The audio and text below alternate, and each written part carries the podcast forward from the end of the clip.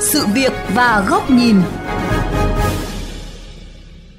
Thưa quý vị và các bạn, thành phố Hà Nội vừa đưa ra kế hoạch thực hiện hạn chế xe máy khu vực nội đô từ năm 2025, sớm hơn 5 năm so với kế hoạch. Tuy nhiên, kế hoạch này ngay lập tức được các chuyên gia đánh giá là thiếu khả thi nếu căn cứ vào điều kiện thực tiễn của Hà Nội. Việc rút ngắn lộ trình cấm xe máy từ năm 2025 thay cho năm 2030 sẽ có những tác động ra sao? Việc chuẩn bị cho kế hoạch này thế nào? và liệu dùng biện pháp hành chính để cấm xe máy có đạt hiệu quả không, khi mà trong kế hoạch này không đề cập đến những phương tiện để thay thế xe máy. Phóng viên Nguyễn Yên đề cập nội dung này qua chuyên mục Sự việc góc nhìn hôm nay.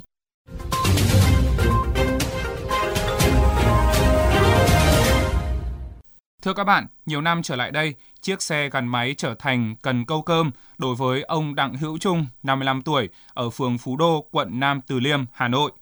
Với phương tiện này, ông Trung trở thành tài xế công nghệ có thu nhập trung bình khoảng 300.000 đồng một ngày để nuôi sống gia đình. Trong những năm tới, ông Trung vẫn muốn chạy xe để có thêm thu nhập cho gia đình, nên nếu cấm xe máy vào nội đô sau năm 2025 thì những lái xe công nghệ có tuổi như ông không thể kiếm được việc gì khác. Chắc chắn là sẽ rất là khó khăn, bởi vì là không có cái con đường nào khác là ngoài sử dụng cái xe máy. Bản thân anh chắc chắn là sẽ chết dở rồi. Bây giờ mình đi bằng cái gì? Người mà lao động là shipper thì là chắc chắn là chết hàng rồi. Hầu như là các đơn vị gọi là bán hàng các thứ thì là chết hàng bằng xe máy. Làm sao vào trong các ngõ được bây giờ mà trong đó là Hà Nội là phố nhỏ, ngõ nhỏ là nhiều. Mới đây trong đề án của Ủy ban nhân dân thành phố Hà Nội về phân vùng hạn chế hoạt động xe máy đã đưa ra đề xuất dừng hoạt động loại phương tiện này trên địa bàn các quận nội đô sau năm 2025, sớm hơn 5 năm so với kế hoạch trước đây. Dự kiến chủ trương này sẽ tác động khoảng 3,5 đến 6,5 triệu người dân đô thị theo từng thời kỳ.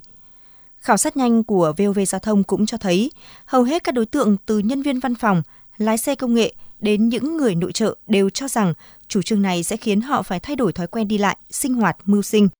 Thật sự là ảnh hưởng rất nhiều đến đời sống của những người lao động như mình. Mình là tài xế công nghệ nên đâm ra là mình giao hàng cho mọi người mà bây giờ cấm như thế thì ảnh hưởng quá nhiều luôn đến đến các tiểu thương ảnh hưởng tới thu nhập của nhà hàng cũng như là của những người làm xe ôm công nghệ cho mình xe máy vẫn được hơn với lại cái xã hội Việt Nam mình bây giờ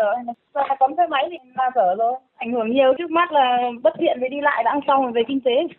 nếu nhà nước mà cấm xe máy thì mình phải tìm cách khác để đi thôi. Đi xe buýt chẳng hạn mình cũng lo là không biết có đủ xe buýt hay không rồi xuống xe buýt rồi thì cũng chẳng biết làm thế nào để đi tới chỗ làm hay là đi về nhà cho nó thuận lợi. Theo giáo sư tiến sĩ Đặng Đình Đào, nguyên viện trưởng Viện Nghiên cứu Kinh tế và Phát triển, Đại học Kinh tế Quốc dân, chưa bàn đến tính khả thi của đề án cấm xe máy vào nội đô năm 2025, mà chỉ riêng thông tin từ đề án này đã có những tác động lớn tới đời sống kinh tế xã hội. Trước hết, nó tác động đến người dân, chuyển đổi phương tiện đối với người đã đầu tư xe. Thứ hai nữa, bây giờ là giải quyết vấn đề đi lại của người dân như thế nào. Công an việc làm của bao nhiêu lớp người mà sử dụng phương tiện xe máy một cái tác động rất lớn đến cái doanh nghiệp đầu tư sản xuất cái mặt hàng xe máy để phục vụ thị trường Việt Nam cái nguồn thu của ngân sách ngày hưởng nhất cho nên nó là đơn ảnh hưởng kép Đồng quan điểm, ông Nguyễn Văn Quyền, Chủ tịch Hiệp hội Vận tải ô tô Việt Nam cho rằng chủ trương cấm xe máy liên quan nhiều đến người dân hơn là kế hoạch thu phí ô tô vào nội đô một chính sách ảnh hưởng nhiều đến đại bộ phận người dân thì nhất thiết phải bàn bạc, thảo luận kỹ và có lộ trình dài hạn phù hợp với đời sống dân sinh. Hà Nội cần phải có một cái đề án rất là cụ thể. Theo đó đấy là cái khâu mà giải quyết phương tiện thay thế cho cái xe máy đấy là phải được nghiên cứu và phải được chuẩn bị. Đó là các cái tuyến tàu điện phải được thúc đẩy và triển khai thực hiện một cách nó có hiệu quả và nó đúng tiến độ vận tải xe buýt đấy cần phải được nghiên cứu rồi củng cố và có các cái cơ chế chính sách để làm sao tăng cái tỷ lệ người sử dụng. Thế rồi chúng ta cũng phải chuẩn bị những cái điều kiện về về hè, các cái điều kiện khác để mà tăng cái tỷ lệ người đi bộ trong cái phạm vi đường ngắn để làm sao giảm cái nhu cầu là sử dụng phương tiện cơ giới. Chuyên gia giao thông tiến sĩ Phan Lê Bình cho rằng điều đáng lưu ý là trong đề án Hà Nội không đề cập những phương tiện để thay thế xe máy. Trong khi đó, hiện Hà Nội mới chỉ có mạng lưới xe buýt và một phần nhỏ đường sắt nội đô. Do đó, việc hạn chế xe máy chỉ có thể thực hiện trên các trục có đường sắt đô thị, còn những khu vực khác cần cân nhắc. Bởi nếu không đánh giá kỹ, cấm xe máy sẽ khiến người dân chuyển sang phương tiện ô tô cá nhân. Tiến sĩ Phan Lê Bình khẳng định 4 năm tới là không đủ để hệ thống giao thông công cộng có thể đáp ứng nhu cầu cơ bản của người dân Hà Nội. Nếu chúng ta có thêm 5 năm nữa, đến năm 2030 thì với điều kiện là thành phố Hà Nội rất tích cực triển khai việc ờ, xây dựng tuyến đường sắt đô thị số 2 Nam Thăng Long Trần Hưng Đạo thì có thể kỳ vọng là đến năm 2030 tuyến này đưa vào hoạt động. Như vậy nếu có được 3 tuyến đường sắt đô thị chạy trong thành phố thì chúng ta có thể kỳ vọng được nhiều hơn vào cái hệ thống giao thông công cộng. Còn nếu năm 2025 cái dung lượng mà hệ thống giao thông công cộng của thành phố nếu triển khai tốt đạt được vào thời điểm đó, tôi cho rằng là nó không đủ để vận chuyển toàn bộ số người di chuyển bằng xe máy mà chuyển sang sử dụng giao thông công cộng. Bên cạnh những ý kiến đồng tình với quan điểm nên sớm đẩy nhanh thời điểm cấm xe máy, không ít chuyên gia lại cho rằng cần làm rõ tính khả thi của việc rút ngắn lộ trình cấm xe máy từ năm 2025 thay cho năm 2030, cũng như năng lực đáp ứng của hệ thống giao thông công cộng trong 5 năm tới. Mô hình từ một số đô thị có đặc điểm giao thông tương đồng với Hà Nội cho thấy, khi vận tải công cộng đạt từ 50 đến 60% nhu cầu đi lại của người dân mới có thể triển khai hạn chế xe máy và xe ô tô chứ không cấm. Chỉ có một vài nước, khu vực cấm xe máy như Bắc Kinh, Trung Quốc, Myanmar, nhưng khi cấm, người dân rất khổ sở trong vấn đề đi lại. Hà Nội cần nghiên cứu kỹ bài học từ các nước dựa theo tình hình thực tế giao thông thủ đô để có giải pháp phù hợp.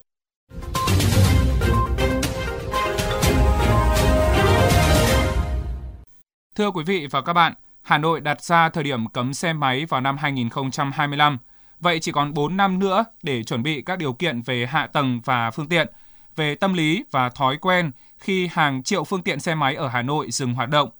Dưới góc nhìn của kênh VOV Giao thông, chủ trương cấm xe máy di chuyển nội đô thúc đẩy mục tiêu phát triển vận tải hành khách công cộng là cần thiết.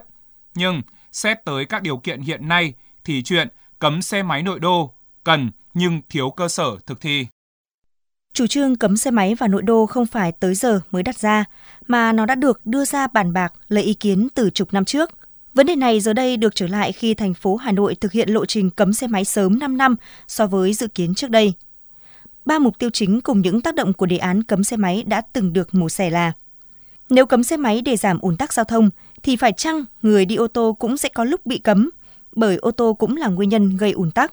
Mặt khác, khi người dân không có xe máy để đi thì một bộ phận sẽ chuyển sang sử dụng ô tô và ùn tắc sẽ nghiêm trọng hơn. Nếu cấm xe máy để giảm ô nhiễm môi trường thì sẽ hiệu quả hơn nếu đưa ra các biện pháp kiểm soát khí thải, quản lý và đưa ra mức phí cao đối với các xe cũ nát đi vào trung tâm.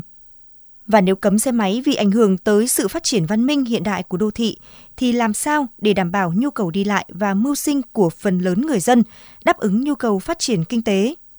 Từ 10 năm trước hay ở thời điểm này, thì giải pháp căn cơ nhất trước khi triển khai cấm xe gắn máy vẫn là phát triển hạ tầng giao thông, đồng thời với đa dạng hóa hệ thống vận tải công cộng. Bởi khi mà phương tiện công cộng tốt, nhiều tuyến metro, xe buýt chạy chất lượng hơn, đúng giờ, thì người dân dần dần sẽ bỏ bớt xe máy, ô tô để đi phương tiện công cộng. Còn ngược lại, ngay cả trên tuyến đã có metro, nhưng chưa kết nối được xe máy, minibus ở những điểm đầu cuối, thì giao thông công cộng vẫn chưa thể thay thế xe máy.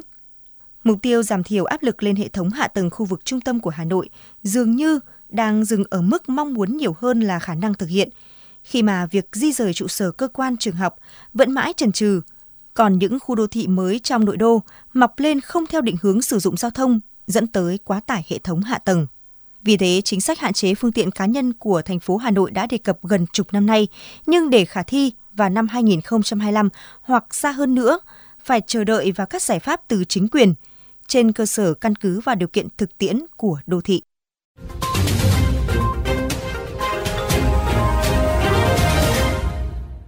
Đến đây chuyên mục sự việc và góc nhìn với chủ đề 4 năm nữa cấm xe máy vào nội đô, dân Hà Nội đi bằng gì? Xin được khép lại. Quý vị và các bạn có thể xem lại nội dung này trên trang vovgiao thông.vn, nghe qua ứng dụng Spotify, Apple Podcast hoặc Google Podcast. Cảm ơn quý vị và các bạn đã dành thời gian theo dõi.